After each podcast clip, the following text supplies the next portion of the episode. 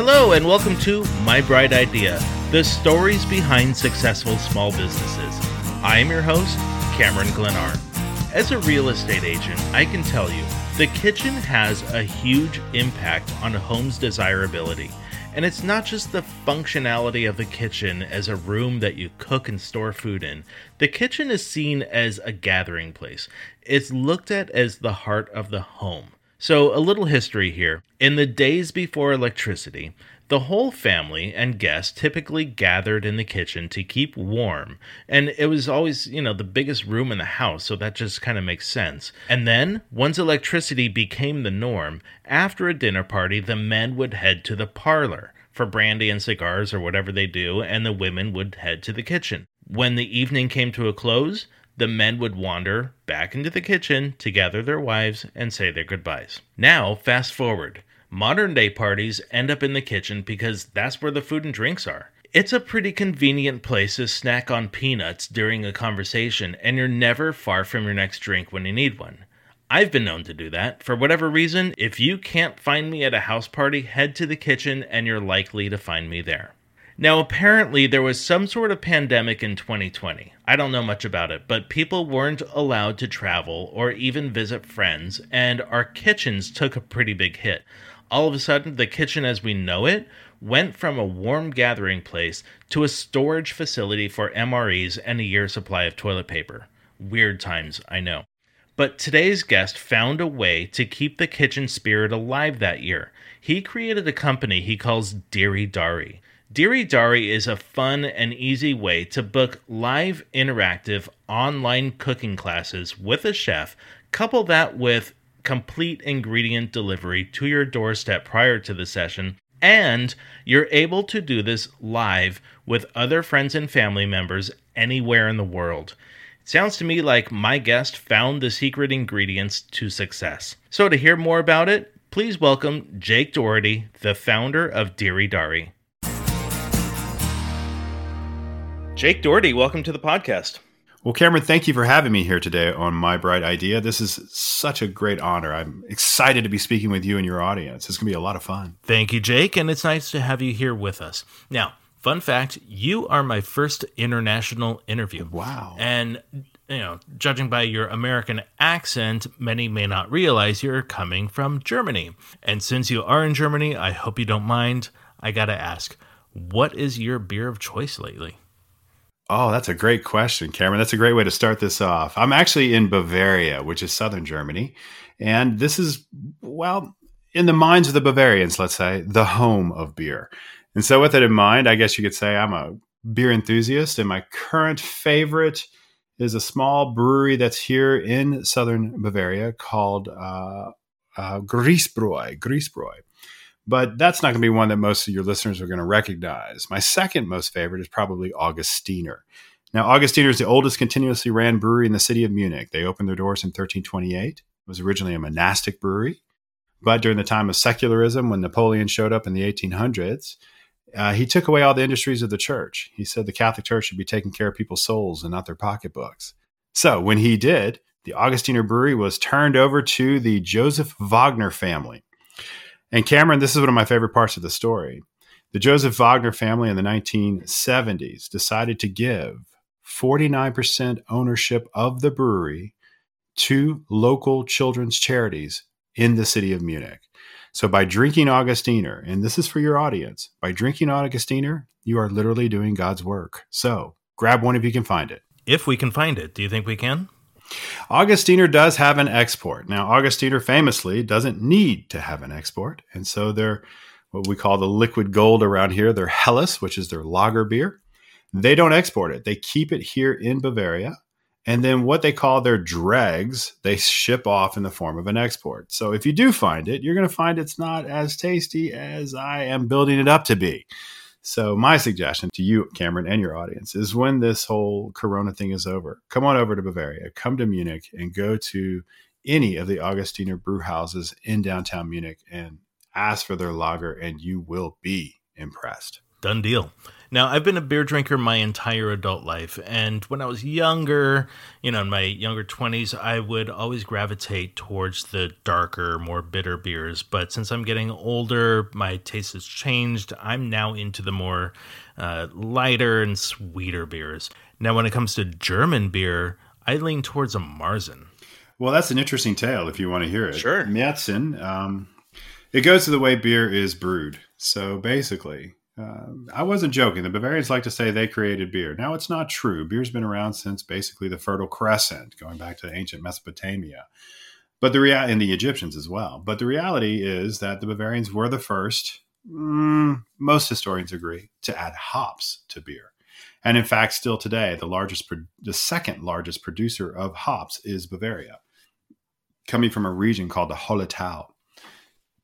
Now, with that in mind, before mechanical refrigeration and heat exchangers, most of your beer that you would drink in the summer months was going to be, and they wouldn't allow it to finish its 2nd mm-hmm.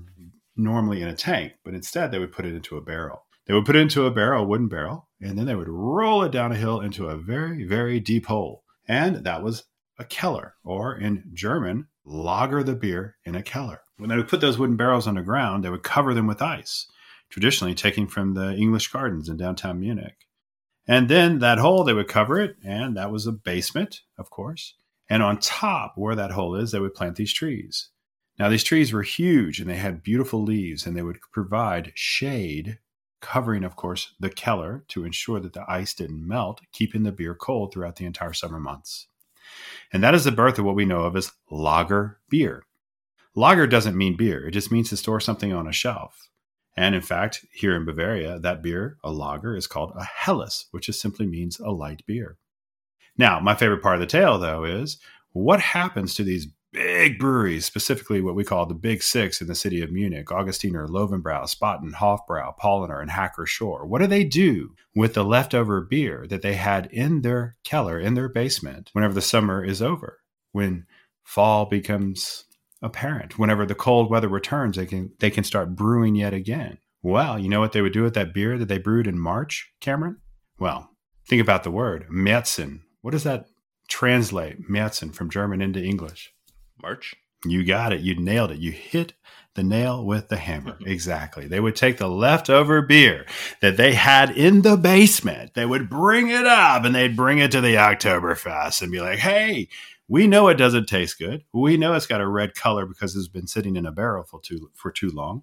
And it might be a little bit like vinegar, but hey, you guys are drinking in excess. The beer is cheap. You're drinking in liter mugs. You don't care. Enjoy. And so that's the foundations of a Märzen right there. Interesting. Now, I wonder where I went wrong.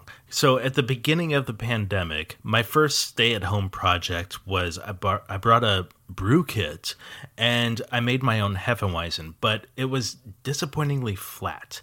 So, I brought it over to a friend of mine's house and, you know, to give him a taste. And um, we ended up running it through his soda stream. and it helped a little bit. It added a little bite, but you know, in the end, I was just kind of a little turned off from the whole experience, and I just think I'm going to leave it to the professionals from here on out. Well, the problem the problem was it's a Hefeweizen, which is a top fermented beer. Top fermented beers are uh, they use what we call the old yeast, which is a very aggressive yeast. So it's going to aggressively attack the malt sugar that's in the wort. And a Hefeweizen, it's a wheat beer uh, having a high caloric content. So whenever you began to bottle it and you put it into the Mauerflasche, which is the one with the resealable lid, a lot of the CO2 seeped out. And I'm assuming you didn't filter it too heavily or pasteurize the beer before you put it in the bottle. So you still had live yeast. So the live yeast and the bacteria, basically between having the just that rubber seal, the live yeast and the bacteria, between the three, something inside there basically, you know, killed your beer. So uh, my suggestion though is try it again, but try maybe uh, a Helles or a lager instead of a Hefeweizen. Around here, Hefeweizen is what we drink for breakfast. If you're curious, breakfast of champions. Well, I appreciate you dropping some beer knowledge on us. Beer 101. Who would have thought? now, on to what brought you here. Do you want to tell us about Diri Dari? Did I pronounce that right? Diri Dari? You did. Basically, Diri Dari. Uh, it's a very old word. Um, it goes to the time of the 16th century, 1500s, when a market that was in Italy, in Bolzano, moved into Bavaria to the town of Mittenwald. And the Italian merchants that moved out, they were using this terminology for a cash payment called a ditty ditty. Well, the Bavarians, they began to accept this terminology. A ditty ditty is to make a cash payment. Well, the terminology continued to be used here in Bavaria. And what happens is in the 1600s, you have the Thirty Years' War, 1618 to 1648. Three fourths of the population is killed. And nobody had any cash. Nobody had any kind of way to pay in coin. And so instead of making a ditty ditty, they would oftentimes make what's called a ditty dotty, which was an exchange of services. And uh, that terminology went back to being used still to this day here in Bavaria, but it can mean either an exchange of service or a cash payment. It can be used either way. And it's the name of our new platform. As your listeners have probably figured out, here in Bavaria, I am a tour guide. I love the history of this area. And for the past 12 years, I owned two tour guide companies one called Bavarian Beer Vacations, and the other one called All Things Garmisch Tours. And both those platforms for the past 11 and a half years were very successful. In fact, just uh, 16 months ago, I had a staff of six people. But then um, last March, it was actually last February. Last February, my wife and I we went to South Africa to visit some friends, and when we came back, it was March 6th. That was the date we came back by March 17th, March 6th to March 17th, I had 120,000 euros in confirmed bookings cancel and had to give back over 17,000 euros in deposits. It was like the bottom fell out.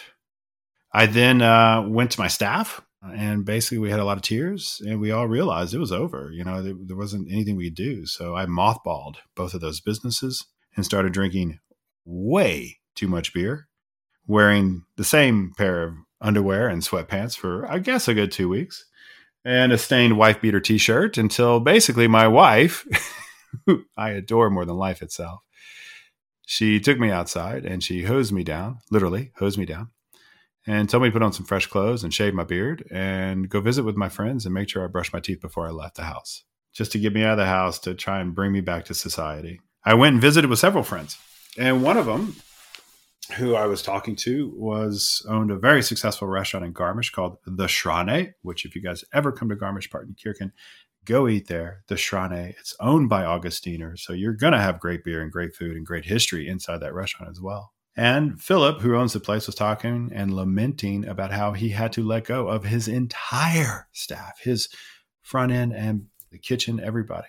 And one of the uh, the chefs for the restaurant was there, and he was lamenting about how he wasn't going to be able to put food on the table for his wife and two kids. And that's what got me thinking, Cameron. That's really what kind of had me going.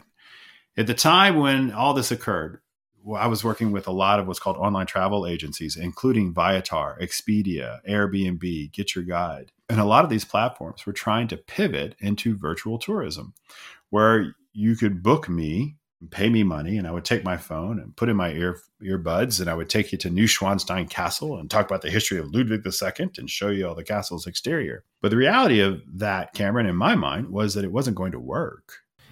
Yeah, well, why try and reinvent that wheel? Virtual tours have been going on for a long time. It's like, what's new?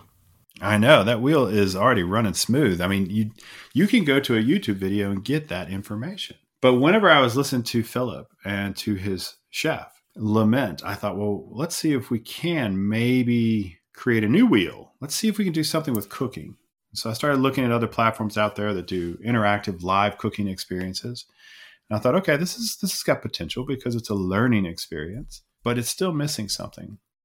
And I started to kind of play with the idea of doing live interactive cooking experiences with chefs from around the world and coupling it with ingredient delivery in the United States but I wanted it to be available not just for one person. I wanted friends and family from around the world to be able to connect, to come together with a chef and cook a meal, and then have those ingredients that they need for that meal delivered to their home before the meal. And I thought, oh, I could do this. Now, this is a pipe dream, you know, this is not reality. As um, my bright idea, as you like to discuss, Cameron, it's this was just an idea if I was going to act on it, I was going to need A, to put it down into a business plan, B, and I needed help. So the first person I reached out to was a really good friend of mine who also used to work here in Garmisch-Partenkirchen, Germany, and his name was Anthony Bandelin. And Anthony is a full stack programmer who was working for Booking.com. Is he back in the United States or still in Germany? Ironically, he lives in Berlin, Germany. In fact, the three founders who I'm about to go into, all three of us still live in Germany, but all of us at one time or another worked in Garmisch-Partenkirchen. So I asked Anthony, I said, Anthony, is this possible? Can we make this into a business? You know, and he said, Yeah, Jake, it can be a business, and I want to be a part of it. So right there, I knew we had we had a nugget of an idea. So we started working on it, hashing out, trying to build it out. And then I went to another dear friend of mine who is the head chef overseeing six restaurants here in the Alps a man who was a police officer in southern Florida who changed his entire career path, went to culinary school, and has done amazing things. And I just went to go talk to him about, you know, how would I do this? How would I approach chefs? How could I find chefs for my platform? And when I pitched it to Jonathan Graver, he looked at me and goes, I'm quitting my job. I want to come on this. I want to be a part of it.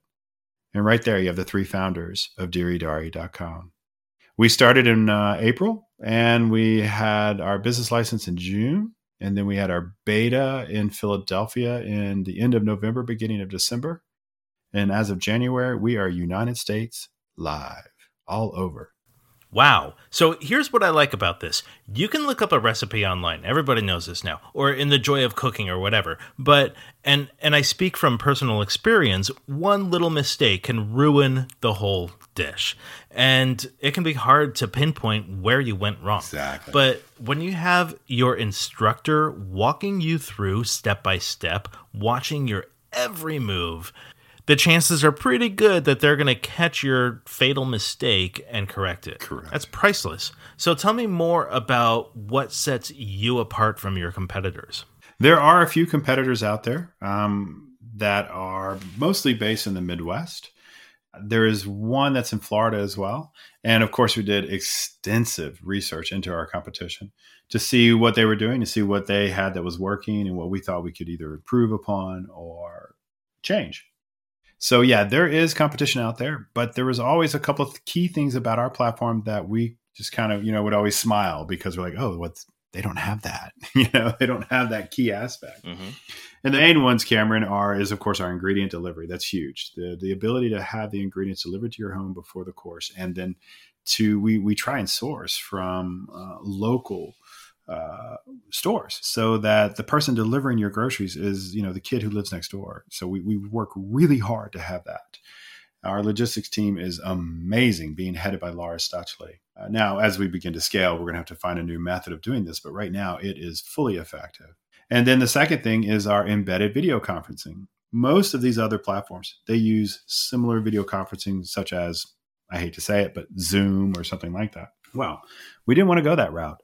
We wanted to have our own video conferencing so that you could have it was a one-stop shop. It takes four literally four steps to purchase an experience on our platform DiriDari. And the fourth step is that you have your own password protected page with the recipe, the list of ingredients, photos and videos from the chef to help you prepare for your live interactive course.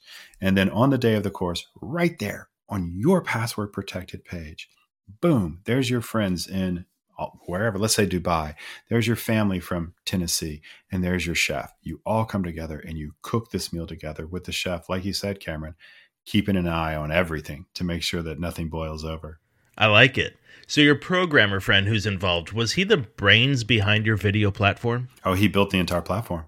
Basically, Anthony is um, hopefully he's not listening because I don't want him to know this, but he is a genius. I mean, he is he's literally a genius. I, I don't want to toot his horn too much because he'll come back and throw it in my face. But uh, yeah, he is an absolute genius who laid down the foundations of our platform using Ruby on Rails. It's got an admin portal just for the chefs so that the chefs can onboard pretty much uh, auto- I mean, uh, without uh, our interaction. Once they are onboarded, they get to create their own content. They're, uh, they have their own portal where they can oversee their chats with their chef, uh, with their customers. They can create their own content in the form of recipes, meal plans, and meals. Uh, load their photos, videos, all that. That beautiful admin portal. And then on the customer side, it's just a seamless experience with all the different courses the chefs offer, all the bios of the chefs, our kids cook camp, which is coming this summer. And then you get to basically filter it however you want. And if you still don't find what you want, we have an active chat feature with the chef, all of our chefs, so that you can just reach out to a chef and be like, hey, man, I see you're a really good Oriental chef. I want to learn how to make a dim sum, dim sum, but I don't see it on your page. Can you teach me? And yeah, of course they can. And so they'll reach back out and set up a date and time, and then boom, just like that, you're ready to go. That's great. So it's really like the possibilities are endless. Now, take me back to the beginning. How did you reach out to chefs and get them on board? Well, the funny part was when I first started, I wanted to test it, test it, test it, test it. So I used chefs here in Germany where I told two of my friends who were chefs, I said, put on some Lederhosen, grab a beer. Whoa, whoa, whoa, whoa. A liter what? oh, are you kidding me, Cameron? Are you kidding me? so Lederhosen is the very traditional Bavarian dress with the, the leather pants, and then you have the the very famous look you'll see at the Oktoberfest. Ah. Well, Lederhosen is actually something people around here do wear. They wear it to go if you're a farmer, you wear it to go to work in the summer. You wear it for weddings, funerals, parties, uh, big events, even just going to dinner, but you definitely wear it at every beer festival in Bavaria. And so I wanted the chef that we, I had two chefs to put on their Lederhosen and teach Americans how to make schnitzel, you know, a famous schnitzel with roasted potatoes and asparagus. Very simple. And for two months, uh, I was piggybacking off our larger uh, grocery delivery services in America, testing this to see if it would work. And it worked seamlessly. When I brought on Jonathan Graver, uh, or when Jonathan wanted to be a part of the project, his trepidation was we wouldn't be able to find chefs. But I knew, I knew that if we built it, they will come. And the reason being is it's not just because of COVID and there's a lot of chefs that are out of work. The reality is there's a lot of chefs who have families and they want to be able to spend time with their families. When your kid is doing his homework and has the time to play ball or is going to be tucked into bed, you're in an industrial kitchen. When Christmas rolls around or Easter rolls around, you're working when your kids are getting their presents. And so if we could give a chef the ability to get have a second source of income so that they can take maybe one or two of those days off or a couple of nights a week off to be with their kids, they're going to jump on it. And so yeah, all we did is we threw it up on social media and my goodness, we've got currently 34 chefs with another 20 in the pipeline to sign up with over 380 courses being offered at this moment. And do you have a specific Diri Dari structured environment or some sort of scripted layout that each chef provides? Of course, we make it as easy as possible. Once we have everybody on the screen, then the chef just welcomes everybody and very slowly begins to work into the process of cooking. We don't want to just rush you into this and put heat on the pan, that kind of thing. And we give everybody in the virtual kitchen time to talk, to connect, to laugh, to mess up, to giggle, and to show, of course, their mistakes and their successes.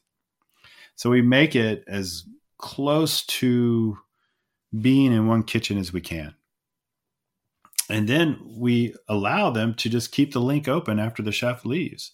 So once the meal is prepared, once everybody's happy, the chef is, you know, of course, happy with the product and every you know all the, everything that needs to be done is done. And he sees that everybody's ready to go eat. The chef's like hey enjoy your family meal and then walks away so that everybody can keep their computers on and laugh and giggle while they eat. Wow now that's a whole other level i didn't even consider. You eat your meal and drink some wine together at the end. That's a lovely touch. Yeah. We're very proud of it we're very very proud of it. And yeah we've gotten a lot of great feedback on it. Just recently we had a, a woman whose mother was put into a assisted living and her mother couldn't leave because of covid. And so they couldn't connect. The daughter and the mother couldn't come together. And the daughter was furious because her own daughter wasn't able to see her grandmother on her graduation day. And so she contacted a chef direct on our platform and said hey i want to I want to do a cake. I want to bake a cake with my mother who is in a retired or assisted living facility. Can you make that happen so that my daughter, myself, and my mother can all come together? And it's just like we will make it work. And at the end of it, oh my goodness, there was there was a lot of emotion on that one particular call, but it was great to see that it that it worked out. You know that everybody got to come together. And the chef, just like I said, once the cake was done or pretty much done, it was in the oven. He's like, I want to give you guys time. If you need me, just use the chat feature. I can come back to help take the cake out of the oven. But the three of you, I see you guys are having a great conversation. You're bonding. You haven't talked in a while. I'm just going to step back. So yeah, that was really it was an amazing experience, and it, it brought a. I'm not going to lie, it brought a little tear to my to my eye when I got to hear about the whole thing. Well, of course. And that right there is a customer experience that's an affirmation that what you're doing is a worthy endeavor. Yeah. Now, you have a kids' cooking camp, right? I do. I've got two daughters. I have a 10 year old and a six year old. And one of the things my oldest daughter asked me after doing several experiences with her grandmother who lives in Tennessee, where they cooked brownies together, uh, they did a strawberry shortcake, all kinds of stuff was my daughter said, Well, you need to do something where I can meet other people. And I said, Okay, all right, Annabelle, that's my daughter's name. Annabelle I said, I'll see what we can do. So I brought our, uh, you know, perspectives together, of my entire team. I said, Why don't we do something like a, I don't know, like a summer camp? And oh my God, everybody's eyes lit up. And so we started planning that out uh, two months ago. And it is already available for purchase. Now, the Summer Kids Cook Camp, it goes from ages eight all the way to 19 and we bring kids together in groups of six, either four or six, and they're grouped by their age. And they get a 101, uh, well, let's say a four to one or a six to one ex, uh, experience with a chef for either three days or five days, one hour a day. So, one hour a day, your child, your daughter, your son can basically interact with a chef and meet kids from around the world his own age and they get to hang out and talk and communicate and learn kitchen skills.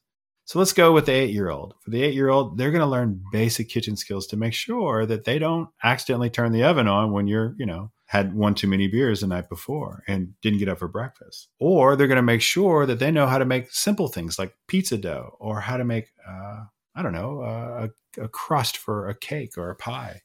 So things that they're going to be so proud to show mom and dad. But in the background, mom and dad are knowing that their kids are learning kitchen skills. They're going to keep them safe and are going to allow them to grow into chefs when they get older. And then let's go to the 19 year old. Let's go from one extreme to the other. The 19 year old, well, God forbid, you know, my daughter is 19 and she's still living at home. But if she is, I want her to have the skills necessary to live on her own. And so that's what we're teaching basically from 17 to 19, that age group, we're giving them the skills to move out of the home, to prepare themselves for living alone, meal planning, to how to take a chicken, debone it, and then, of course, preserve that meat and make a stock, everything that you need to know to make your kitchen dollar, let's say, last. And as well, we want to teach them fun stuff. So we're doing things like, you know, pimp a ramen, you know, take a ramen noodle soup and make it even better. Or if you're curious, yeah, you can use that iron to make a grilled cheese sandwich. And we'll show you how to do it. So fun stuff. And every one of our kids, every one of them gets their very own chef kit. Now, in the chef kit, they get their own chef hat and all the tools that they're going to need to become, of course, that next level chef. So yeah, it's a lot of fun. It starts in June. It goes all the way to August and you go straight to DiriDari.com and sign up for it, but we're running out of space, so do it quick. That's really cool. Well, learning fundamentals in the kitchen is super important, of course, and you know, earlier the better in my opinion. And then learning how to pimp ramen, no better way to make friends in college, right? so when I was perusing your website, I noticed there are different price ranges from like I think below 25 to upwards of 500. What do the different prices give you? You know the funny part Cameron is we don't tell the chefs what to price their courses at. So the way our platform works is very similar to an online travel agency. So think of Expedia or booking.com. You go to booking.com and you're looking for a hotel in let's say Los Angeles. And they're going to have over there on that search bar the ability for you to choose your pricing which is something that we do as well, because we do not tell our chefs what they can charge. We're basically, it's organic. We're going to let the chefs figure it out. Now, we try and give them parameters. We're like, hey, listen, just so you know, Chef Joshua Northcutt, Northcutt has priced his stuff starting at $15, going all the way up to like $120. And he's getting a lot more hits, according to Google Analytics, than you are with your $500 course. So we give them the tools, the marketing tools, the uh, the analytics, everything that we can for the chef to to learn what pricing is going to work, but we don't tell them. So with that in mind, how does it work? Well, I can tell you Chef Joshua's $15 course, which is the one you just quoted, is I think for roasted broccoli with uh, red pepper, which is really good, by the way. And then the $500 course, I can't remember who it was, but as I recall, it was something to the effect of like a three day smoked brisket, requiring at least three to four days with the chef working to get it, that meat exactly the way it's supposed to be. But at the same time, though, it's it's all organic. We're just curious to see what's going to work. Now, how do we make money? How does how does Diri Dari make money? Well, every time a chef gets a booking, we charge a 25% platform fee to the chef. So they get to create their courses, we get to market it for them, and we take a 25% fee when they get a booking. But we want to make sure that that chef gets all the help and guidance we can give them to ensure success. So the chefs are actually totally in charge of the experience and the pricing. 100%. So is word getting around in their community? Do you have chefs knocking on your door yet? Uh, yeah, we have a few. Um, here in Garmisch-Partenkirchen, we have a few chefs that are interested, and we are bringing the platform to Germany within the next three months. And one of the great things is, as I mentioned earlier, our three founders, we're all in Germany. So we've already got logistics lined up. We have a what's called Eats GmbH, which is a company here that's going to do our logistics, deliver our ingredients for us and we've already registered our business license. So it's just a matter of time. We just got to finish the platform tweaks before we bring it over. Now, in the United States, as I said, it's just the funnel of chefs trying to get on the platform is it, it brings a smile to my face every day. And we're super excited to have more and more sign up. But what we want more is, of course, those customer interactions. We want more customers come to the platform because, in all honesty, my personal goal, Cameron, is to help these chefs spend that time with their kids so that they can find a second source of income and take that extra day off when they want to. I'll bet that's every chef's dream right there. and what are your plans for Diri Dari moving forward? Our plans, if you're interested, but don't tell your entire listening audience. All right, wait a minute. Half of you out there, turn your volume down. Okay, go ahead. Only the smart ones are listening. Our plan is we are going to keep this in the United States while we begin it internationally, bring our American chefs to Germany, bring our American chefs to the GCC region, starting in Dubai. And that's all going to happen within the next 16 months. But my really true excitement is our next step in marketing, which is where I think this brand is going to move forward to quickly and aggressively, which is we're going to place in CSA boxes. Okay, don't tell everybody, but we're going to place in CSA boxes. So your delivery of all your fresh produce and all your fresh vegetables. Inside that, a flyer with a QR code on it. You can use your phone, scan that QR code, and there will be a live chef right there to help you unbox that box and give you ideas for what's inside for a meal or several meals. Give you recipe suggestions right then and there so that you get that artichoke and you don't know what to do with it. Well, hit that QR code. There's a chef. Or you can choose if you don't like the chef that's right there live, choose what chef you want, set up a time, the same day even, and then he will walk you through what to do with that artichoke and prepare help you prepare a meal. So that's our next big step and we're super excited about that. Well, there you go listeners, you heard it here first. Well, at least half of you did. The rest of you can turn your volume back up.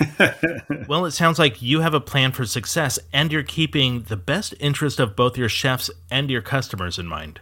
Yeah, we're super excited. It's been so far the journey has been it's been a lot of fun. It's been challenging, but it's been a lot of fun. And like you said earlier, seeing that we can help these chefs and then seeing, you know, bringing customers to the table and allowing them to learn how to make that, you know, dim sum or whatever is just a lot of fun. so, assuming you and your family have participated, do you have a favorite meal you cooked as a family?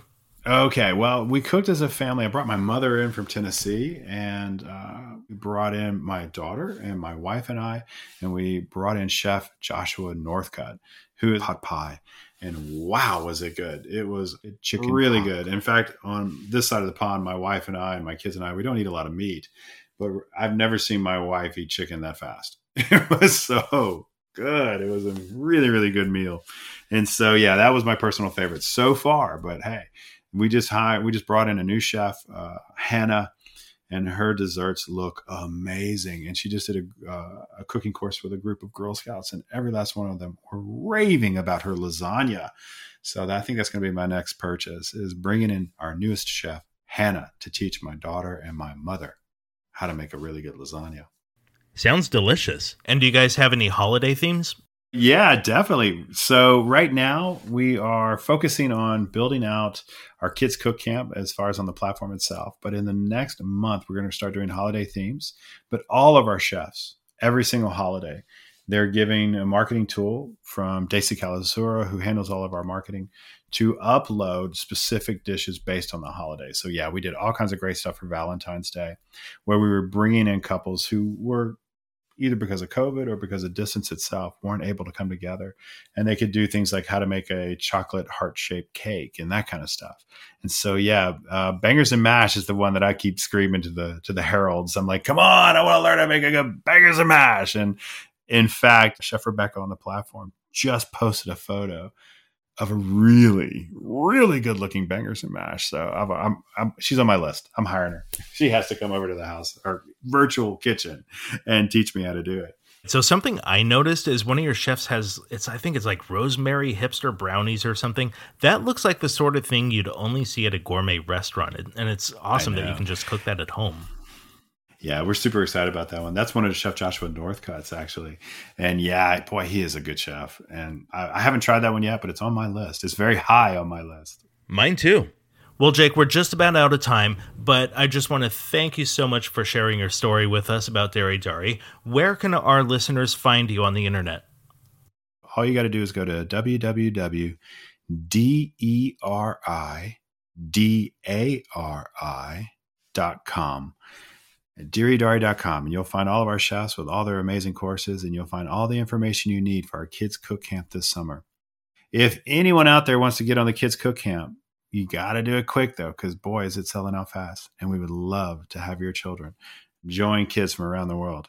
And for all of your listeners who are beer aficionados who want to know more about Bavarian beer, all you have to do is go to my Facebook page, All Things Garmisch.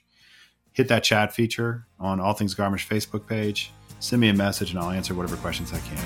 And Cameron, last but not least, I just want to thank you for having me today here on My Bright Idea. It's been a pleasure. That was a fascinating conversation. It's really inspiring to me that Jake saw an opportunity during the pandemic, but it was a selfless opportunity. He saw a way to help starving chefs stay on their feet during a difficult year for them and also help his customers stay close with friends and family in a fun and educational environment. And to have a foothold in the now ever so present video conferencing side of life as a business, that's a smart move. I would like to thank you, the listener, for joining us today for this incredible small business story. Don't forget to follow My Bright Idea on your podcast player so you can hear all of my upcoming episodes with more fun and inspirational stories from small business owners. If you would like to see our guest bios and be a part of the discussions behind the scenes, you can find us on Facebook. Just type in My Bright Idea and join the group. You can also find us on Twitter at My Bright Idea Pod and Instagram at My Bright Idea Podcast. If you or anyone you know would like to be a guest on the podcast, please visit mybrightidea.podcast.com, go to be a guest, and submit your story there. And if anyone would like to show support by buying me a cup of coffee, you can do that at my website as well. Thank you, everyone. I wish all of you an abundance of success and happiness. See you next time.